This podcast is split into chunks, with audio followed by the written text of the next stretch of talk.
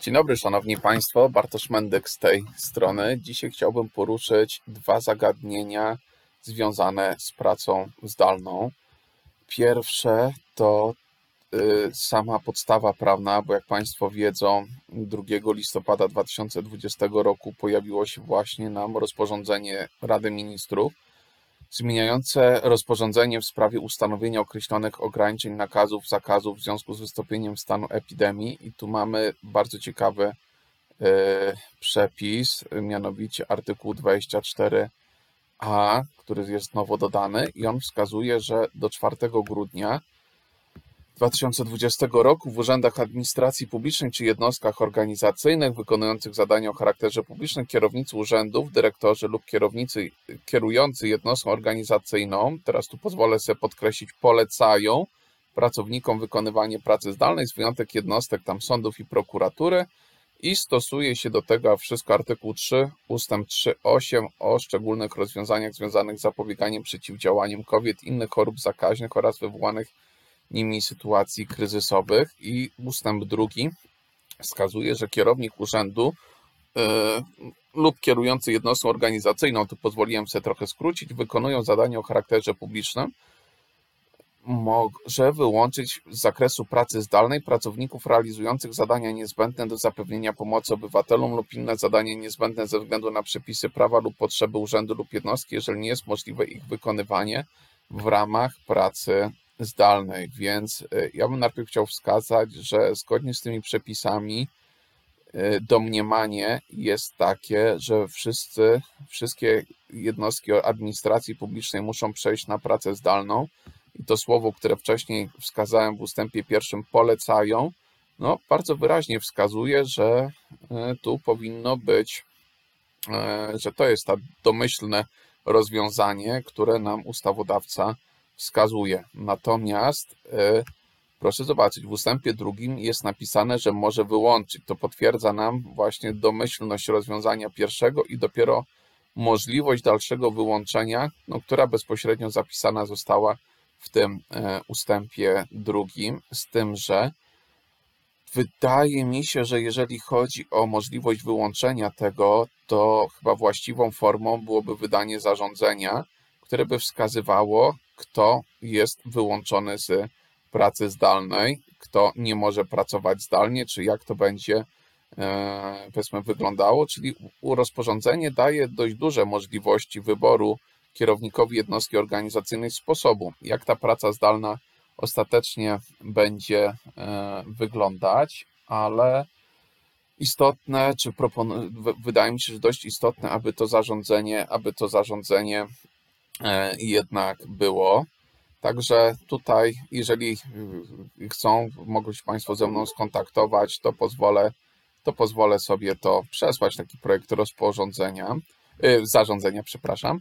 A druga taka kwestia, którą chciałem wcześniej wskazać, y, to w związku z poprzednim jednym z tych moich podcastów, które dotyczyło pytania, czy wolno mierzyć temperaturę pracownikom, i tam ostatecznie doszliśmy do konkluzji, to w zależ- że decyzja nie jest prosta, w zależności trochę kogo Państwo bardziej się boją, czy prezesa urzędu, czy skądinąd roszczeń pracownika o prawie pracy. I tam się powołałem na kilka autorytetów. I tu chciałem wskazać, no, że wygląda na to, że pani profesor Gładoch, czyli jeden z takich naprawdę największych autorytetów w Polsce z zakresu prawa pracy, no dalej sobie pomyślała i yy, zastanawiała się i odpowiedziała sobie ostatnio w ramach gazety prawnej, w ramach wywiadu y, pod tytułem Roszczenia po zakażeniu mocno hipotetyczne, gdzie wskazuje, że zakażenie się w pracy y, no nie będzie to wypadek przy pracy, bo zakażenie nie spełnia jego ustawowych cech, nie jest to nagłe, nie powoduje urazy lub śmierci podczas lub w związku z wykonywaniem pracodawcy.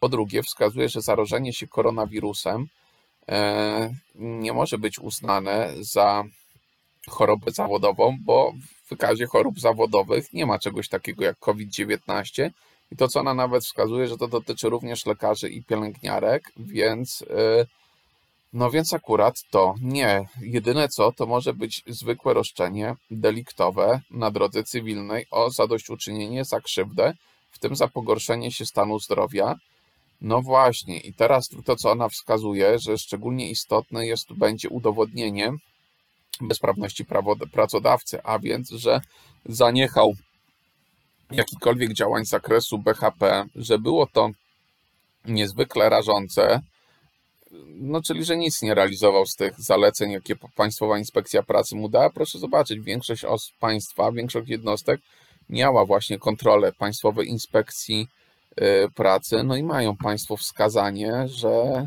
y, mają Państwo już wskazanie, no że y, zapewne wszystko jest dobrze, czy jakieś te niezgodności są niełatwe. Dobrze. Poza tym, e, to co wracając do pani profesor Gładok, że bardzo ciężkie będzie udowodnienie związku przyczynowego między tą bezprawnością a rozstrojem zdrowia, czyli że zakażenie doszło bezpośrednio w pracy. No i tutaj pani doktor, y, pani profesor się zastanawia, że może to byłoby łatwiejsze do uzupełnienia, udowodnienia, gdyby na przykład pracownik wykazywał, że mieszka sam, a robi zakupy wyłącznie przez internet, nie ma dzieci i w ogóle z nikim się nie kontaktuje i jedyny jego kontakt ze światem to, było, to byłby podczas y, pracy właśnie. No to wtedy można by było się zastanawiać, ale jak wszyscy widzimy, udowodnienie tego, czy takie sytuacje to są bardzo mocno hipotetyczne, ciężko będzie, ciężko będzie to wskazać. I takie ostatnie pytania, które wydaje mi się są również ciekawe, gdy to będzie się pojawiać, mianowicie szczepionki. Czy pracodawca może przymusić zatrudnionego do zaszczepienia się, a to przeciwko grypy, a to no może przeciwko COVID-owi? E, no i pani profesor również tutaj wskazuje, że oczywiście, że nie. Dlaczego? Bo musi istnieć odpowiedni przepis prawa, który by nakazywał obowiązek szczepień no, przeciwko tej określonej chorobie. No takiego obowiązku, takiego obowiązku oczywiście nie ma, w związku z tym pracodawca e, nie może, e, nie może tego oczekiwać. Co więcej, nawet jeżeli przymusi, a ktoś się nie zgodzi, no to nie może tutaj go do konsekwencji e, służbowych jakoś tam odpowiednio pociągnąć. No a więc, jak Państwo widzą, ta odpowiedzialność rzeczywiście jest, czy może być, ale jest ona, no właśnie, jeszcze raz użyję tego słowa, hipotetyczna. Udowodnienie albo jeszcze bardziej skuteczne udowodnienie przed sądem pracy będzie bardzo ciężkie. Wydaje mi się, że w obecnej sytuacji będzie ono niewykonalne. W związku z tym wydaje się, że w związku y, z rozwojem tej, tej pandemii no, nie udowodnią pracownicy y, tego, że to rażące zaniechanie w pracy, którego nigdzie e, nie ma, przekuło się na utratę jego zdrowia. To dziękuję Państwu dzisiaj na tyle i do usłyszenia do następnego odcinka.